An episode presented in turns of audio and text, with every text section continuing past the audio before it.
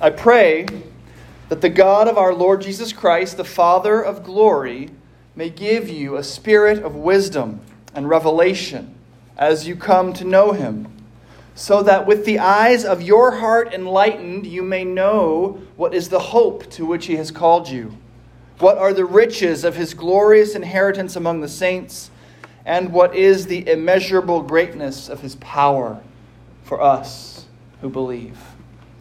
Please pray with me.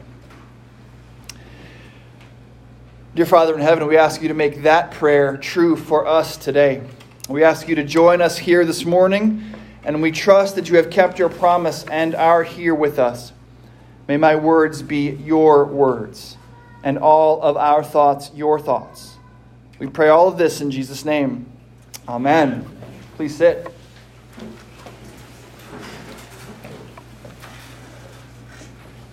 In his letter to the Ephesians, St. Paul gives that church, and by extension us, three great promises relative to the arrival of Jesus Christ. And it's appropriate that we read about them this morning, just after Christmas. Jesus has come, and now we're going to start to hear what we're going to get out of it.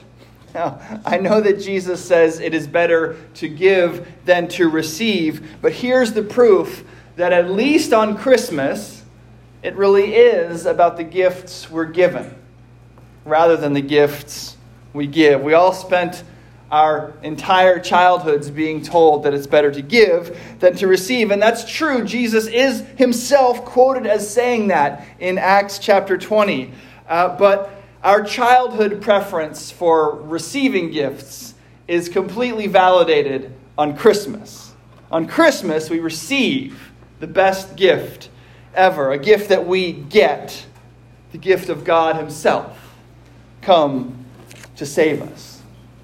And this gift comes, St. Paul says, with these sort of ancillary gifts and promises too. You heard Paul's prayer for that church and for you. I pray, he says, that the God of our Lord Jesus Christ, the Father of glory, may give you a spirit of wisdom and revelation as you come to know him so that with the eyes of your heart enlightened you may know one, what is the hope to which he has called you, two, what are the riches of his glorious inheritance among the saints, and three, what is the immeasurable greatness of his power for us who believe.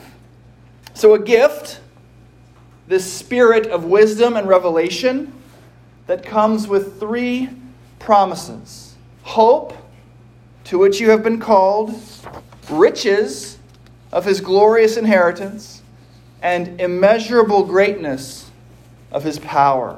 Hope, riches, and power. Sounds pretty sweet, right? Wouldn't we like to get that under our Christmas tree? This gift of revelation and wisdom is going to be given to us, according to Paul, as we come to know God.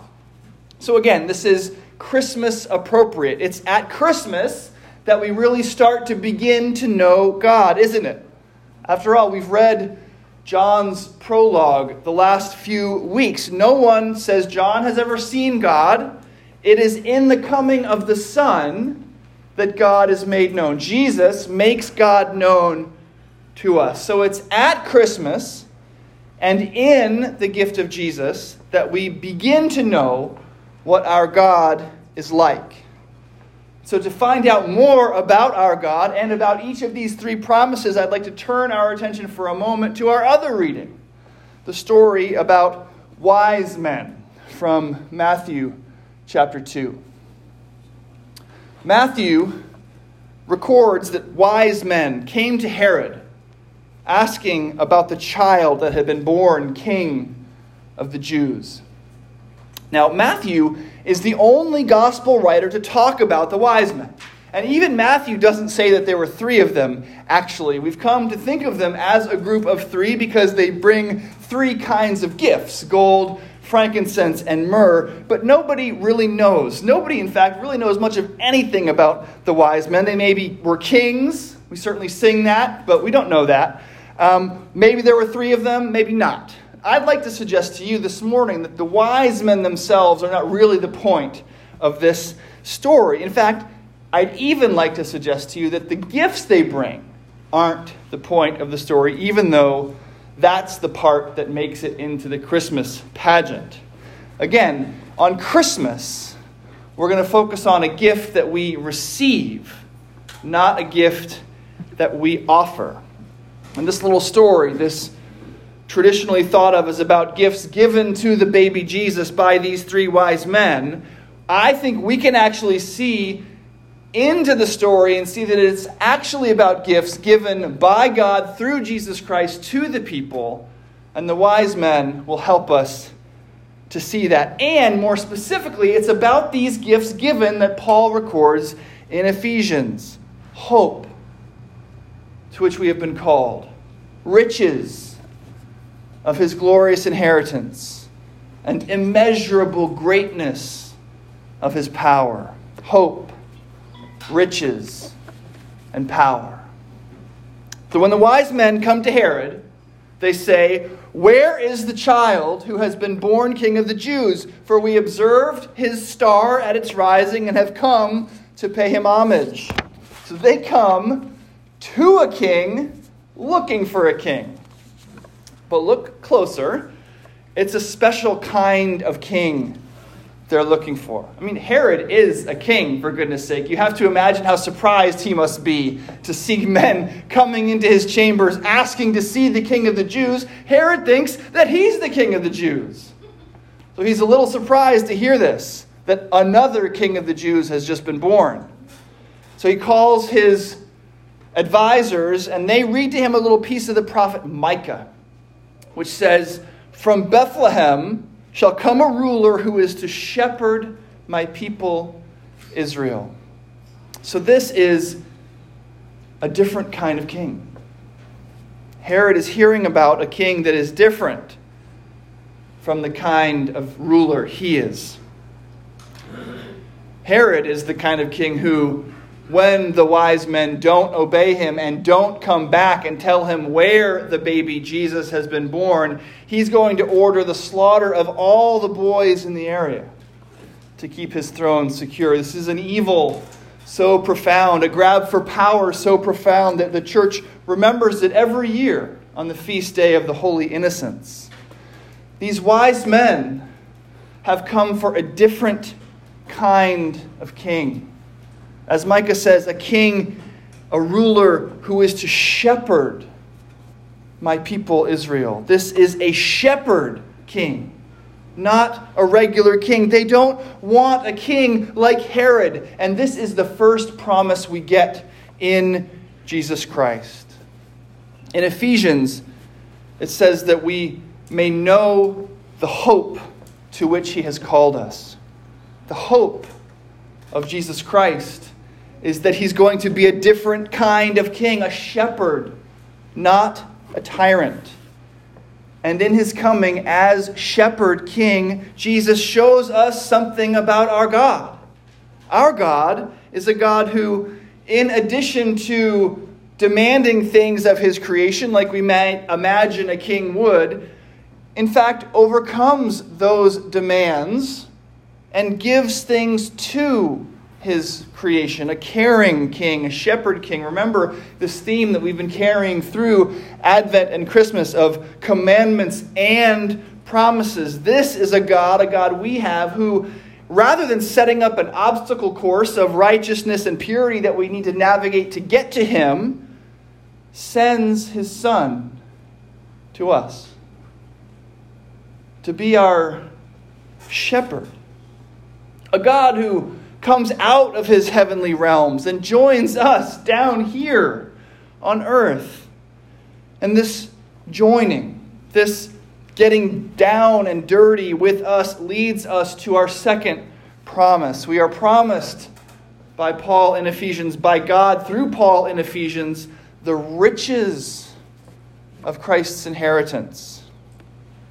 But as you might have guessed, in light of a God who is born on earth in a stable, these riches are unlike any riches we might ordinarily expect. When the advisors tell Herod about this prophecy and they quote from Micah, there's another really interesting sentence in that prophecy. Let me read to you the whole thing. And you, Bethlehem, in the land of Judah, are by no means least among the rulers of Judah. For from you shall come a ruler who is to shepherd my people Israel. That's Micah chapter 5 and verse 2. And it makes, I think, an interesting implication. Bethlehem, it says, is not least because it's the place from which this shepherd king will come. Not because of anything else about it. Apparently, there's nothing else in particular to commend Bethlehem to us. It's not least because it's the place where Jesus is born. It is by its association with Jesus that it is not least. And this shows us something else about our God. Our God has an interesting association with things that are the least, doesn't he? He is interested in the least. He comes to a place of no particular importance to an unmarried woman, a virgin. He comes to a stable. He comes as a weak, human baby.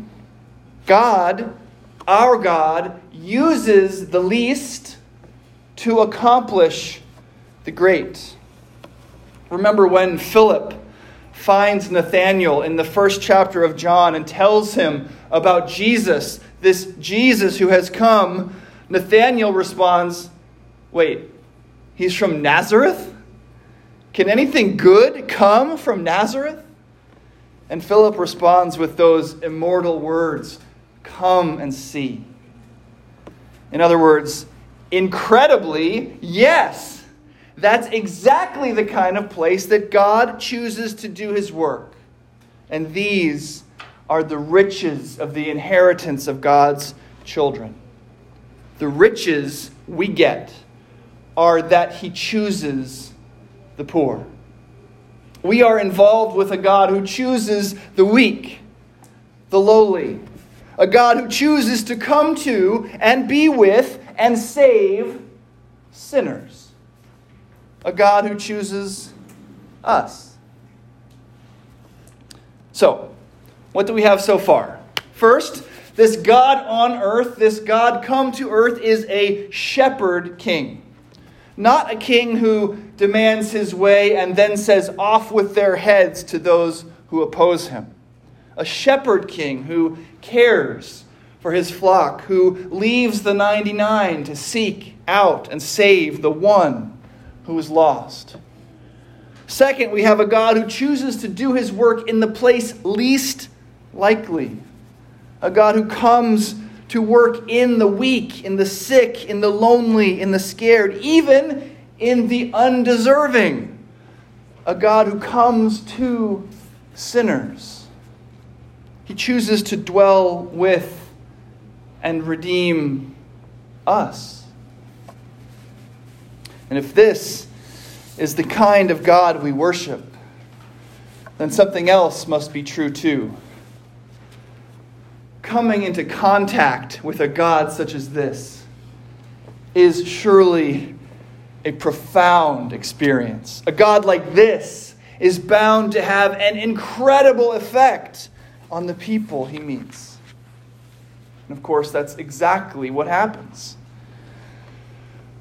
when the wise men finally get to Jesus, after following the star, they, they give him the gifts, they bow down, they worship him, they pay him homage. Then they go back home. But they go by a different way. They don't go back to Herod. Matthew says they left for their own country by another road a famous fourth century archbishop of Constantinople, Gregory of Nazianzus, derived an overarching truth from this passage. He said that, quote, having come to know Jesus, we are forbidden to return by the way we came. In other words, this is a meeting that will change you. Jesus will change you. And that is our final promise this morning. That's the immeasurable greatness of his power that Paul is talking about in Ephesians. His power, the power of God in Jesus Christ, is so great that no one can come away from it unchanged. The wise men came away from Jesus and went home by another road. And we, too, come away from our meeting with our Savior forever changed. We are made new. We are being transformed into His likeness. Remember the tension that we've been talking about these last several weeks between commandments and promises, what God asks of us and what God promises to give us. A new life in Christ resolves the tension. By faith, the promise is actually forming us into the people that the commandment desired. Commandment becomes promise, and we are made new. And now, clothed in Christ, miracles are happening.